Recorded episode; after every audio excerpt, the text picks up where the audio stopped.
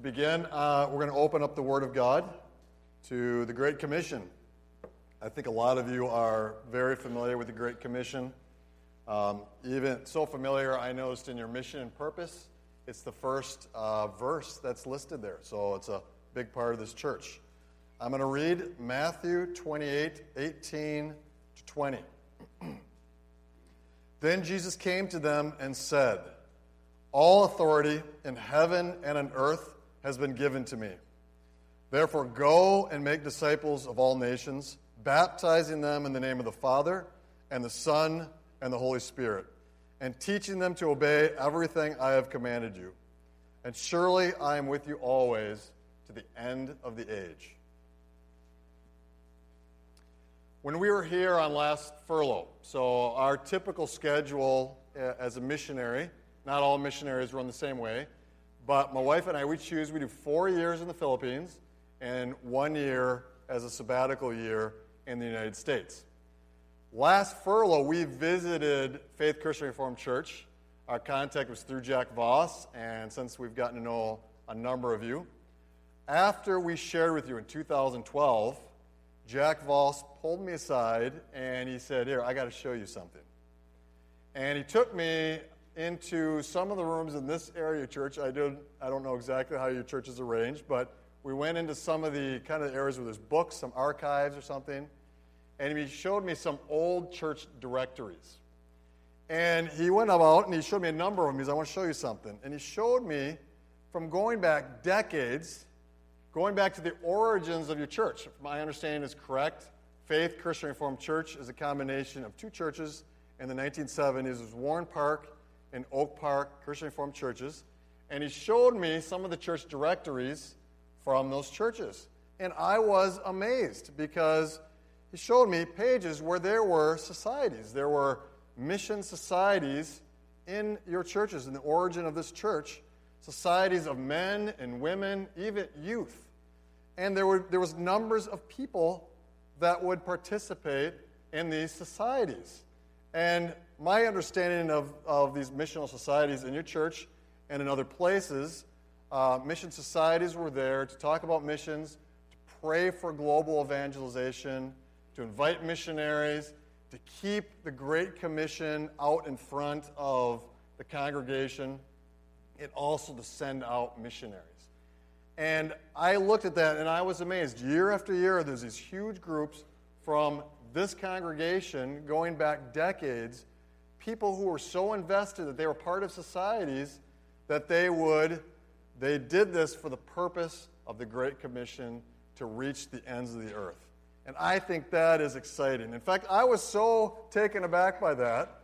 Um, we attend, we visit numerous churches. I'm in contact with a lot of churches that I was, I was like, wow. And in this, this past term, these past four years, I have uh, boasted about you guys. I, have told that story to a number of missionaries about this church that uh, we're partnered with in the Chicago area that, going back decades, has this amazing history of these missional societies in the church.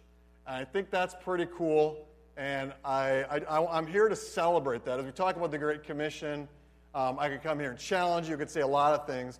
But in my introduction, I, I want to celebrate this and say, uh, I think that gives glory to God. And in the DNA of this church, in your foundations, in your origins, you have, as a congregation, as a body of believers, a deep commitment to the Great Commission, a deep commitment seeing the gospel go forth to all nations, reaching people of all tongue and tribe, and seeing the kingdom of God built so that someday we'll see more and more people at the wedding feast.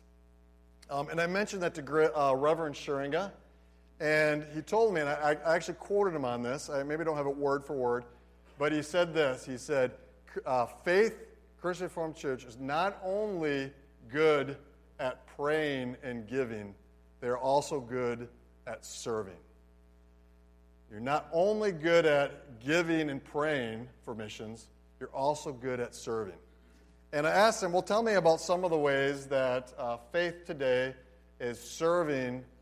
Uh, you give and you pray, but tell me how they're serving. And he just listed a couple, and I'll just I'll mention them here. Feed my starving children. Uh, Don told me about that last time we were here, back in, I think it was October. And earlier, uh, there was an invitation. I encourage you again, sign your name. Last year, it sounded like there was numerous people, about 100 people that participated in that.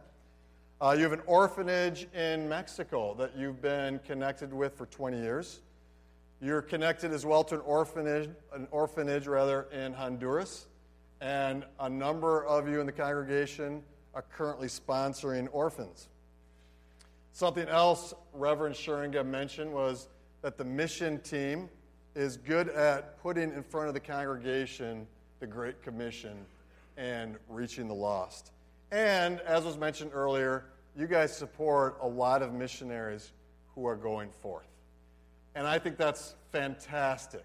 And I am delighted that I can be here and be partnering with a church that not only is serving, praying, and giving today, but you have uh, a history and a legacy that goes back many decades before the 1970s when you became uh, Faith Christian Reformed Church in Warren Park and Oak Park, uh, a legacy of missions, a legacy of glory, glorifying God by reaching the lost in all tribes, nations, and tongues. So, my title of the sermon is The Great Commission A Call to Faithfulness. Uh, the Great Commission A Call to Faithfulness. Uh, my first point is under that, after the introduction, is a call to reach the lost. When we look at the Great Commission, God commissioning the church, his disciples, all of us, uh, I think to really grasp the Great Commission, we need to, in a way, understand lostness. And our hearts need to break for the lost. Jesus said in Luke chapter 19, verse 10, I've come to seek and save the lost. Why is there a church? Why did Jesus come? Why, why is there a cross? Why is there a resurrection? God sent his son because of the lostness, because of sin, because of brokenness, because of separation. The cross and Jesus is there so that the lost may be found and there can be transformation and new life. Um, and I think that is what's underpinning the Great Commission. Uh, I want to share a story with you. This story I shared last time we were here when we talked with the middle school students, so I apologize for those who have heard the story. But I kind of want to tell a story that's from our ministry that I hope can, in a way, highlight lostness and break our hearts for the fact that there are millions and millions of people that are lost and in desperate situation. And this is a story of a lady in our ministry. Her name is Rublin a dear and precious lady. She's in her mid to late 30s. About 10 plus years ago, she was living in Manila, in the slums of Manila. She currently lives with us on the island of Catanduanes, where we're doing ministry. She lived in the slums of Manila, and her husband, she had, they had a baby, and the baby was, I think, around six months old. And an organization, a group of people, met and built a relationship with Rublin. And their purpose was to help Rublin and her husband and the baby receive help from the government. Because in the Philippines, the, the government offers numerous programs that can help with the very poor and those especially who have uh, little babies. And so this organization partnered with her. They took her to the uh, local government unit and helped her fill out the paperwork and she did all the work. She filled out all the paperwork. And when she got done with that, and she, by the way, she went with her and her little baby. Her husband was away working. And while she was filling out the paperwork, she got done, handed it in, was leaving, and there was another lady there that was having a hard time with, with the paperwork. And if you know Rublin, you know she has a big heart. Uh, when I first met Rublin, uh, before she received Christ, um, I said, Who is that? And someone commented, I'm not totally sure who she is, but she's a lady that if, if it's the hardest, most difficult job, they give it to her. That's the kind of person she is. She has a big heart for those that are down and out and having a hard time. Anyway, uh, Rublin, because she has a baby and the baby's starting to cry and fuss, is getting close to lunchtime, she, the people that she was with, with, that she had built this relationship with, she handed the baby to these people and helped this lady fill out all of her paperwork. Okay? When the paperwork was finished, she got up from where she was and looked around. That was the last time that she ever saw her precious baby boy. And that organization was a scam. And what they do is they prey on women like Rublin. They go into squatter areas of Manila and they steal babies for a living, for an income.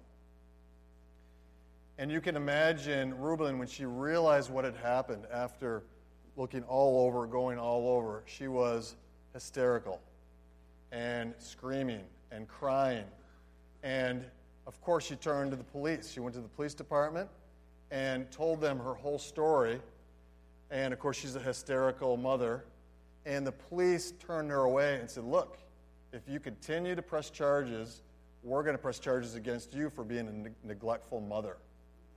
Rublin went back home, and everyone said the same thing to her. So you can imagine this precious woman who just had her child stolen from, from her, her heartache, but also her bitterness.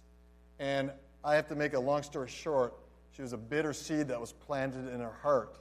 Um, July 2013, I think it was July 23, 2013, her best friend and her received Christ. And God worked in a way that healed her of her bitterness toward people and toward God. And she received Christ, and life change began on that day, and she became a new believer. I tell this story to help you to realize what lostness is.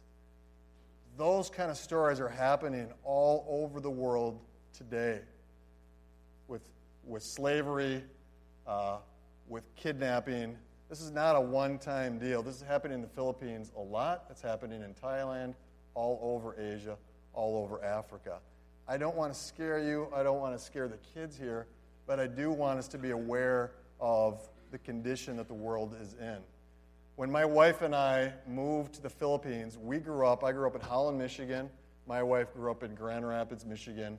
Both of us attended the Christian school and attended a, a Christian Reformed church. We had no idea. It wasn't until we got onto the plane and went to the mission field that I began to realize what brokenness and lostness is in the societies and the, the communities where we work. And it is heartbreaking seeing the abuse. And I don't want to paint such a dark picture. God's common grace is there, and God is helping people all over. But we see abuse, we see brokenness, we see lives that are damaged. And I know it's in Chicago as well, it's all over the world. But it's on a level that I was not aware of until I went to the mission field and went to a community that very, very few people know the gospel. And that broke my heart. And I, and I hope to come here today and help break your hearts. All of our hearts break as well when we think about the lostness that is out there. So when we read the Great Commission and Jesus calls us to reach the ends of the earth, that our hearts will break alongside of Jesus' heart, who is breaking for the lost, for the, for the down and out, for the poor, for all people. Um, I'm not going to read this just because of time, but if you open up, if we'd read Revelation chapter 20, you'd see in Revelation 20, it talks about at the end of time, there is going to be a book that is open. It's called the, the, the Book of Life.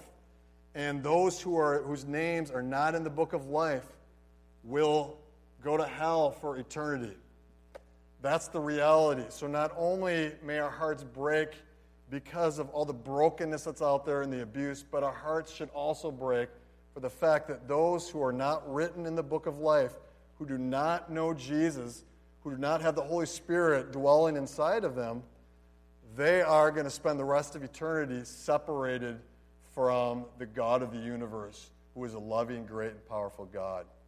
So the Great Commission is there so that we, we see the heart of God. He wants to reach the, the, the, the world with the gospel, that all people and all tribes and all tongues will come in. Okay, my first point is a call to reach the lost. My prayer is that all of our hearts may be broken as Christ's heart is broken. My next point is a call to make disciples. A call to make disciples. Uh, if you read, right, the Great Commission kind of throws out four main verbs. And for years, this is how I taught the Great Commission to uh, people in Bible studies. We would teach it uh, first go, make disciples, baptize, and teach, right? If we look, those are kind of the four main verbs go, make disciples, baptize, teach. Uh, it wasn't until I attended Calvin Seminary that uh, I learned more, uh, maybe I understood that passage more deeply in understanding the Greek. When you look at those four key verbs, you have to understand the tense. And I am not a Greek expert, but the make disciples is a present imperative. Make disciples, a present imperative. The other verbs, the go, the baptize, and the teach, are participles. And in Greek, those act like adjectives. And so the key verb of this passage, and I would encourage you in the future when you look at the Great Commission, the key verb there is to make disciples. That is what I do for a living. That is what I do in the Philippines. That is the goal of this church, churches all over, is to make disciples, make followers of, of Jesus. Um, how do we do that in the Philippines? In the Philippines, the way we make disciples we start, you kind of saw on the video that was shown earlier, uh, the video, we, we do a lot of community development. We teach computers, we teach English, we do a lot of feeding programs with the poorest of the poor.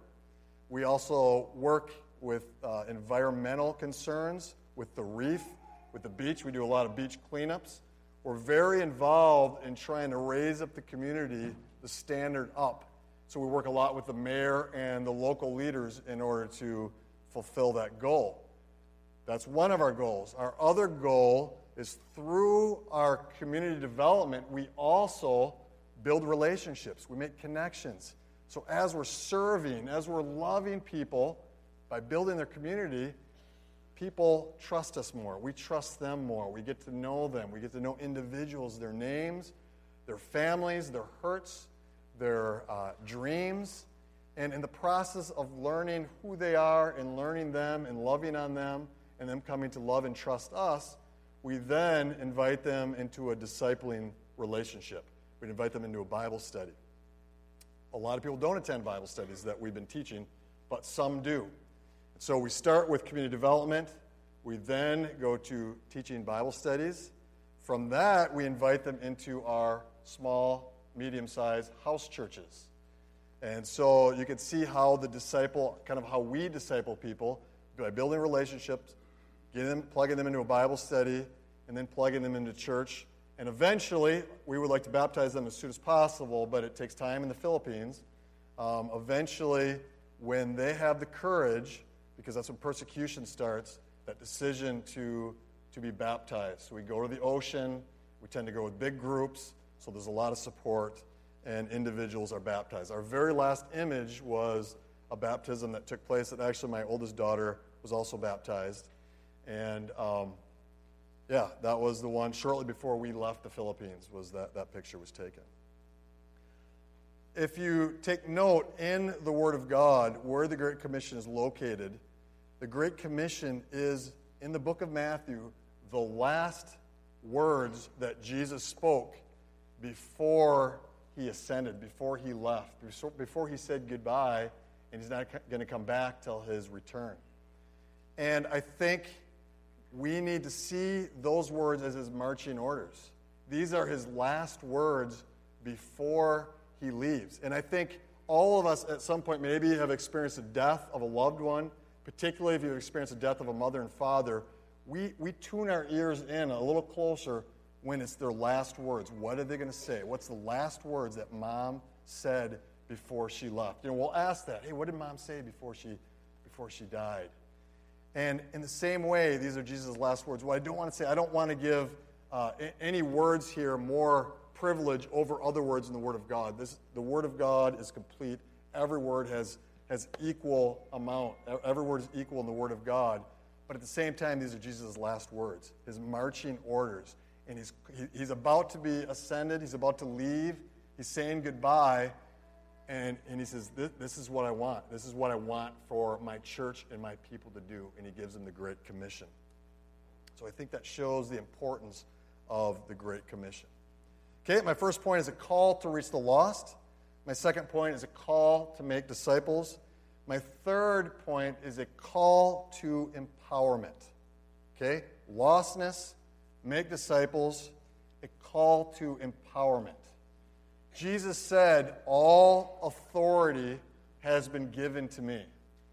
Okay, I want you to think about authority briefly. If we look at the world and we look at the power structures, we look at authorities that exist. There's kings, there's princes, there's dictators, there's presidents, there's prime ministers, and we look at the world and we see there's certain groups and people that have a lot of power. They have the power to give life, they have the power to give death, they have the power to make laws.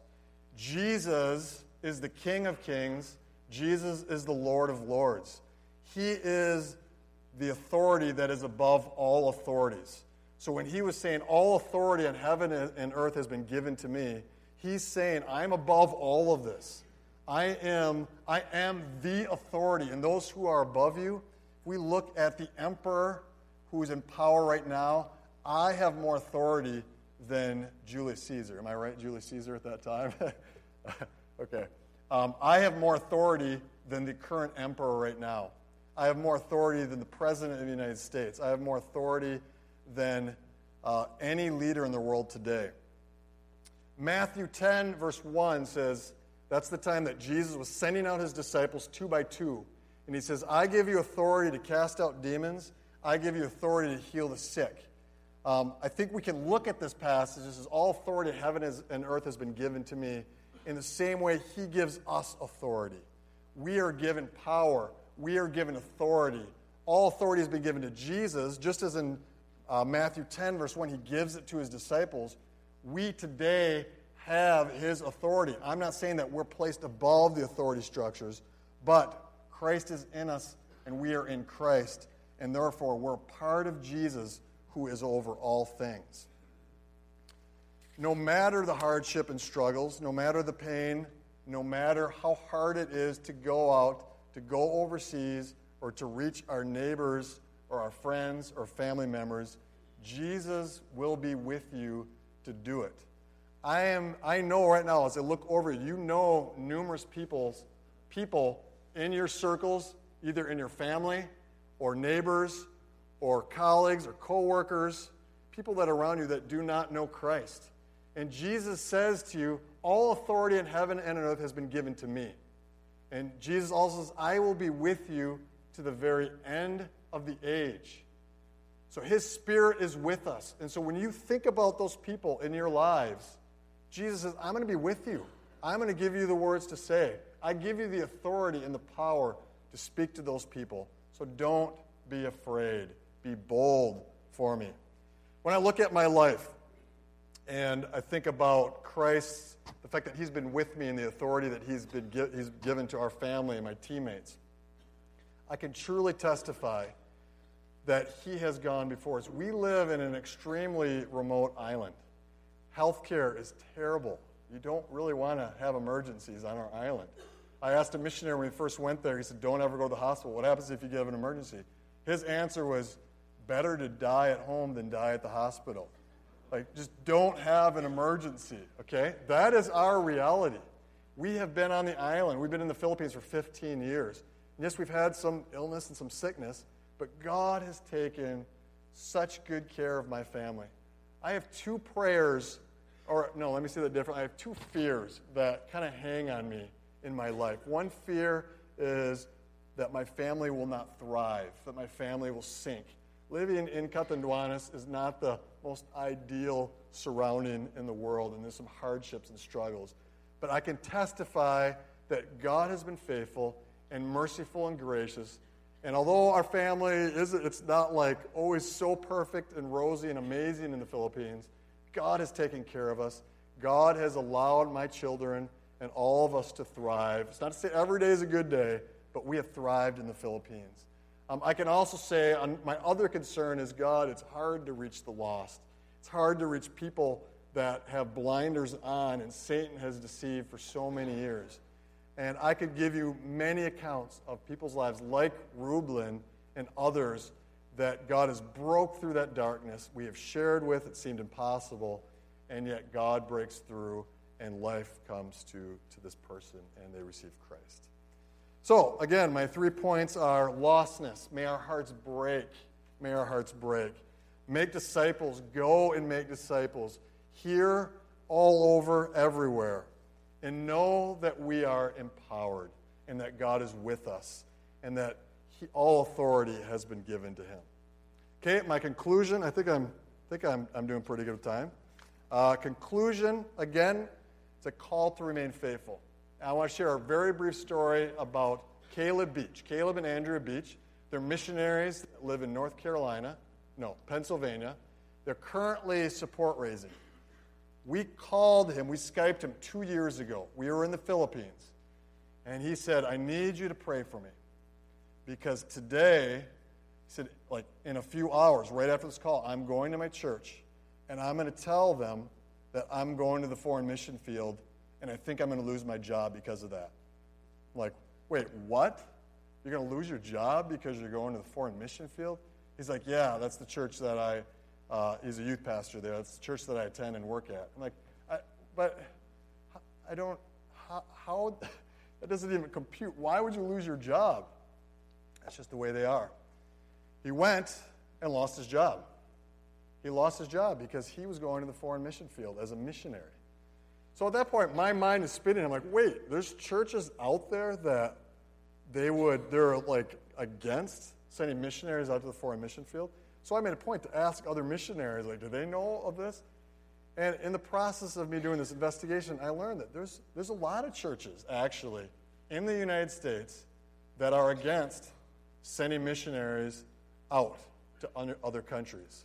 That's a growing trend in the United States. And another fact that I've learned from our mission it is becoming more and more difficult for missionaries to raise support and have churches back them and get excited about what they are doing. That is just a reality of our culture today. Um, I want us to remember Jesus' final words, right? Is to make disciples. The marching order for the church, his final words before he left. I now, I, I want to talk to you all personally and say, where our society is moving today and what we see trends that are happening, I see as a missionary and talking to other missionaries, talking to leadership at World Team, I see a, a movement. I don't know because of different social issues, issues maybe because of uh, moving more and more postmodern. There is a movement away from going toward the Great Commission and, and what we have accomplished in the past 100 years, 200 years of sending missionaries all over the world. That's a trend. And I am here to be a cheerleader for you guys and to, I've celebrated, we've celebrated and said, wow, look at your, your legacy and your origins for you as a church. And look at all you're doing today. But there's a trend that's happening, there's pressures moving people away from looking globally, looking at this call that Jesus has given us, the Great Commission, and other places in, in the Gospels and in the New Testament. There's a clear call to go forth, go to other nations, and share the gospel, share the Word of God. And I want to tell you guys stay the course, keep running the race that's marked out for you, fight the good fight, keep doing what you have been doing. You have done it well for many, many decades.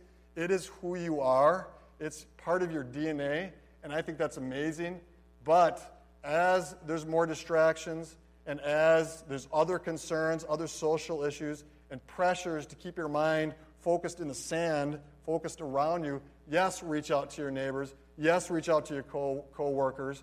Yes, reach out to all people, your families. But please, the call is to keep also keep focused on people everywhere. And in the past 100 years. I, I'm sorry, I'm not sure exactly the history of how long Oak Park and Warren Park have been around.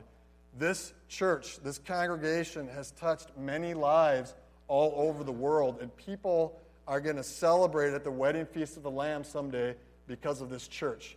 So keep going and keep doing what you've been doing. Don't let go of that. Keep it front and center that you're making disciples everywhere, here in the Chicago area, in Elmhurst, but also in all other countries. Jesus said, All authority on heaven and on earth has been given to me. Therefore, go and make disciples, baptizing them in the name of the Father and the Son and the Holy Spirit. Surely I will be with you to the very ends of the age. Amen.